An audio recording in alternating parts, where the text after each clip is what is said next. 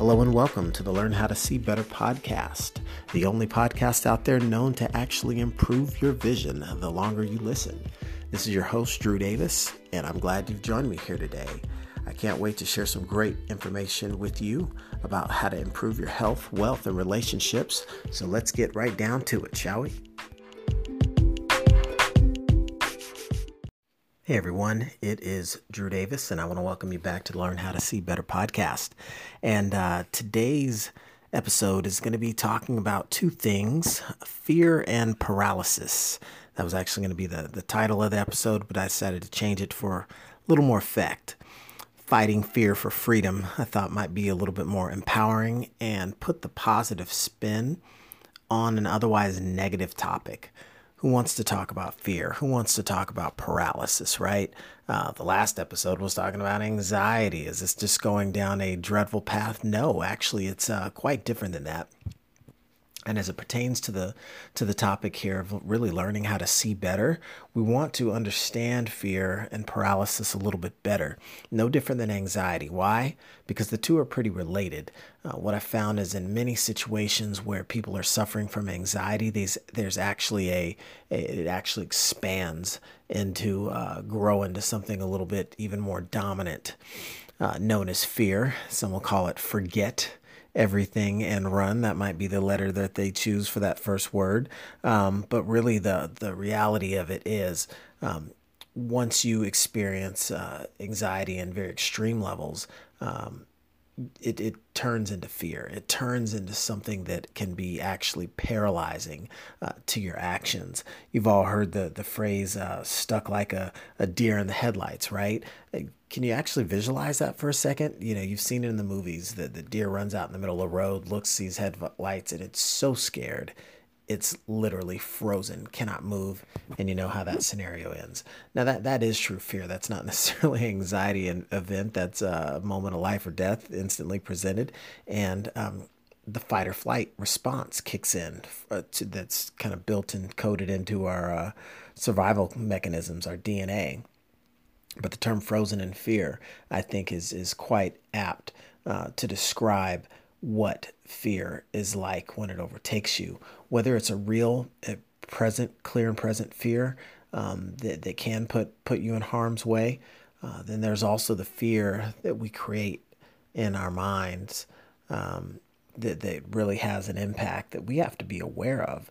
Because if we allow um, simple little things to leave our minds encumbered by fear, we actually do us a great, we do ourselves a great disservice.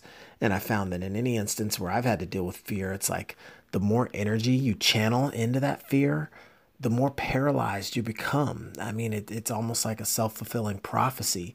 Um, when you when you pour you know fuel on the fire, what happens? The fire gets bigger. You've got to be able to choke it off in order to in over in order to um, in order to be able to overcome. And it's it's key to recognize that not all fear is created equal. I mean, when you really step back and think about it, some of the things that you and I may be afraid of, literally afraid of, others may look at that scenario and say, What's the big idea? Right? What would you possibly even think to be so worried about? Um, I think probably a, a fear that, that most everyone is got etched into their DNA is, is the fear of leaving this earth, right? The fear of death, the fear of the life beyond and, and what happens then, right? But it's not a fear that really paralyzes us every day uh, because it's one of those fears that you, you only really have it affect you when you're thinking about it.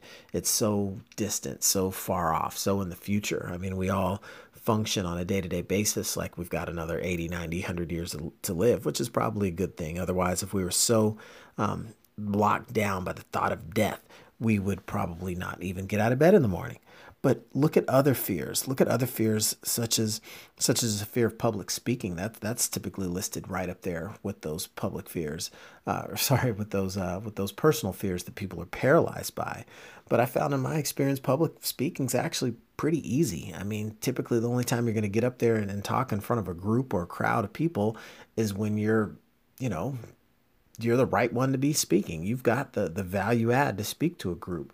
So generally, they you know they don't you know they don't call on the you know the dullest pencil in the box to go you know teach the class so it's not really something people typically have to worry about and i think the idea of how intimidating and fearful that could be is more so conjured in the mind uh, based on people's views of their own status and how they might be perceived right you don't want to be perceived as as unintelligent so you don't want to go up there and say anything that sounds foolish um, but again, it goes back to if you're if you're prepared for the speech that you're giving and if you're qualified to share the information, what would the fear be really driven from, right?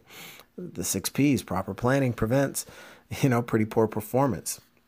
But even in a, uh, even if it's not a, um, you know, a very final situation like death, or it's not a very unique scenario like public speaking. You know, if you've got a job that's you know very independent you might not have to worry about that fear ever because it doesn't really come up in your in your day to day but let's talk about the fear that could be associated with with uh, commitment the fear of marriage the fear of love the fear of divorce you know um, i can say that i've had experiences in the past where you know the fear of being hurt in one relationship can can be um, you know, it's one of those things you, you, you can easily pull from pains of a past relationship and carry those into your current relationship if you're not careful. You know, oh, I don't want to be hurt again. So if you live with that fear in a current relationship and there might be, you know, lingering fear from past relationship, you are actually, in effect, poisoning or corrupting the ability for your current relationship to live and thrive at its best potential. So I mean, it, it's it's really kind of common sense, but people don't look at it that way. Um, they say, "Oh, well, it's a protection mechanism. I'm I'm doing this to to make sure I'm okay, and I got to take care of me first. Yeah, but that's really driven by fear, and that fear, in this instance, the fear of of being hurt uh, or being someone you know doing you wrong is going to paralyze your ability to love fully in your current or future relationship. So, you know, some people some people carry that baggage and some people allow things to uh, you know it's kind of live and let die right um, and to give a relationship the proper opportunity um, the proper chance to to get to thrive in its full capacity you got to let go and and let go of the fear of being hurt again um, you know i mean and and fine for the folks that can't relate to any of that we've all got uh, some sort of career that we've been exposed to. And I can tell you, you know, one of the fears of job loss would be one of the most debilitating things that I would see in my colleagues when um, I was in corporate America. I can still remember instances where I mean, mind you, I worked for a pretty big company with hundreds of thousands of people. So, you know, laying off 5,000 people, 10,000 people wasn't all that big of a deal for a company that size. Percentage wise, it wasn't massive, but it would generally come, you know, with the guillotine um, by by section or by division or by you know portion of the company that maybe wasn't hitting the hitting the proper revenue targets, and and people start you know, to gossip at the rumor mill and say, "Oh, this this division's getting cut. The hardware division didn't do well. They're getting people cut. The the, the software division didn't do well. Though they're getting people getting cut." And and mind you, you know, these were a lot of uh, very well educated individuals, and some instances people I looked up to. But you would get the rumor mill buzzing about heads getting chopped and without fail, people would just start, oh my gosh, what, what's going to happen if, uh, uh, uh, you know, what if it's me this time? And, and I mean, oh my goodness, it, it got to be the point where, lucky for me, I was young enough that I became numb to it because it's like, look, if it's my time to go, okay, I'm doing the best I can with what I got. And I'm putting a proud foot forward. So I'm not going to, you know, you know sit there and, and stress and lose sleep over the idea that that my number might get pulled out of a batch of you know, for a block of 10,000 people and that, you know, that my name's part of that 10,000. I'm not going to lose sleep over that, but I get it. Uh, you might have sole breadwinners that, uh, you know, their, the livelihood of the family depends on um, them not having any interruption, interruption in income. But even then, those fears can be mitigated through proper preparation you know, whether it's put together a little emergency plan, get your spending in check, live within your means, then learn to expand your means. Um, I mean, so many you could come up with a side hustle. You could start saving money. You could you could pawn things off. You could um, you know develop a better investment strategy. Like all of these things, again, could help to mitigate the fears that come with a lot of the life scenarios. And that's where, you know, I sit there and think, you know, what are some of the different ways that we could learn how to see better? And it is identifying, you know, what's the source of the fear? What is the outcome? What's that worst case scenario that, that's going to happen? Okay, if you, if you, you know, you, you miss the train across town, you know, and then you blow the interview. Okay, if, you know, is that going to make you not get the job? Um, you know, don't be so encumbered by the idea of a bad situation happening because to constantly operate in that state of fear is really going to paralyze you. It's going to make it so you don't pursue um, the job or the opportunity or the career or the business of your dreams. It's going to pers- it's going to continue to to to block your ability to let love flow freely into your world. It's going to block your ability for you to tap into um, your true potential to to find your voice and to be able to speak to an audience that needs to hear what you have to say. And last but not least, it could even rob you of your life. And I don't mean the physical ability to have a, a blinking eyes and breathing chest and a, and a beating heart, but living from the standpoint of living to your full potential, living a, a true life of, of freedom and enjoyment, unencumbered by fear and paralysis and anxiety and any of these negative things that can get you all spun up because a lot of it is the headspace we allow uh, ourselves to occupy. And if you let, you know, stinking thinking and negative thoughts and fearful thoughts, you know, rent space in your head, um, without paying the dues, it's you're really working against yourself.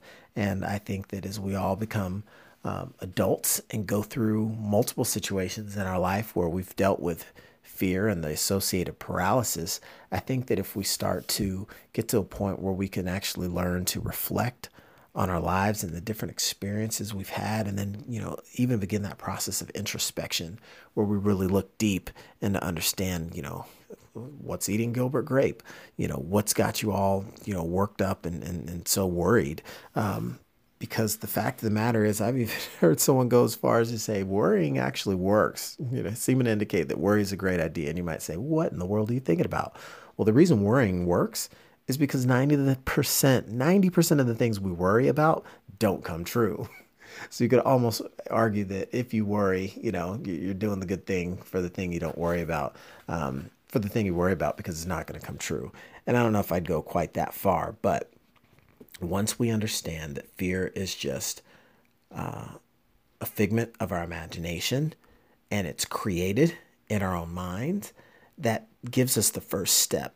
Awareness is the first step towards change. Um, you know, taking, you know, some celebrity status and, and looking at it from that standpoint. You know, everyone's familiar with the great investor Warren Buffett, right? And um, he's not typically the guy that's all in front of the camera, you know, in the big public eye. And it, he was quoted as saying, you know, he took a Dale Carnegie course once, and he took the course because he was afraid of public speaking. And the reason for the taking the course wasn't so he could stop his knees from shaking. He took the course so he could speak while his knees were shaking. And that is so significant because once an individual has the understanding that even if you're not completely able to stop fear dead in its tracks, you can at least be able to operate within the confines of, of that fear based uh, mental state. You can function with the fear. Um, I think this is very impressive when we see um, your, our military personnel, servicemen and women that fight for our country. Um, you know, just because you've chosen to fight and stand up and honor your country and do the noble thing doesn't mean that you are without fear.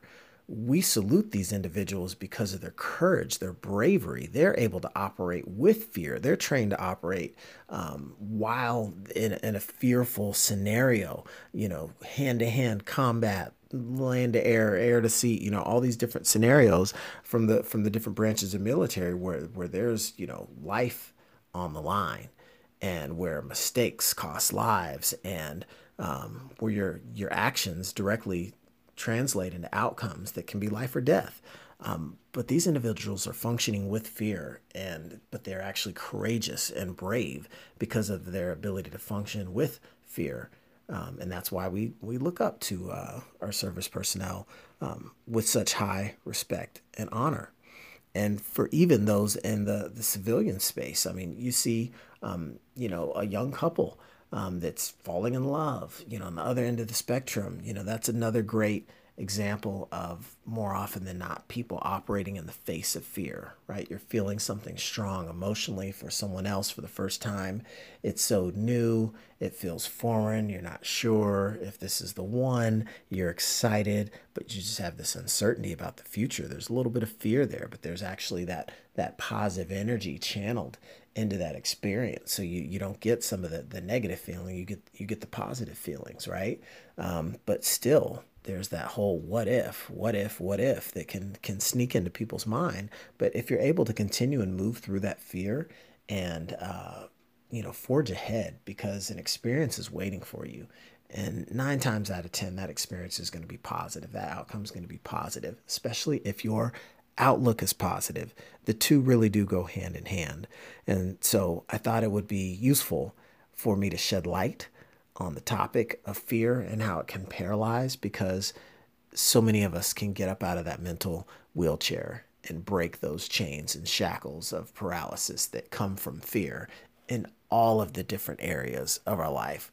Health, wealth, relationships, business, spirituality, you name it we can overcome these things and put ourselves in position to live our best lives ever. Because once you're able to see better, and awareness is the first step towards change. So once you can start to to see things in a way that start to highlight what the actual fear is, you then become empowered and you start to ask yourselves, how can I? How can I get past this uh, temporary challenge I'm facing? And those are questions that turn the brain on and get you into problem solving mode, that gets you into a, a solution oriented frame of mind. And that's what helps you to break down these barriers and position yourself to continue to move forward and have uh, the optimal experience that we're all looking forward to. So, with that, I thought it would be good to uh, let that marinate on your mind a little bit. Um, see how you can become a more uh, strong, brave, courageous individual. Fight your fears, conquer your fears, and move forward. Because guess what? You are also fighting fear for freedom. And we all deserve to live a life that's very free and live it of our dreams. So, with that, tune in next time and we'll have some more exciting information to share. Thanks.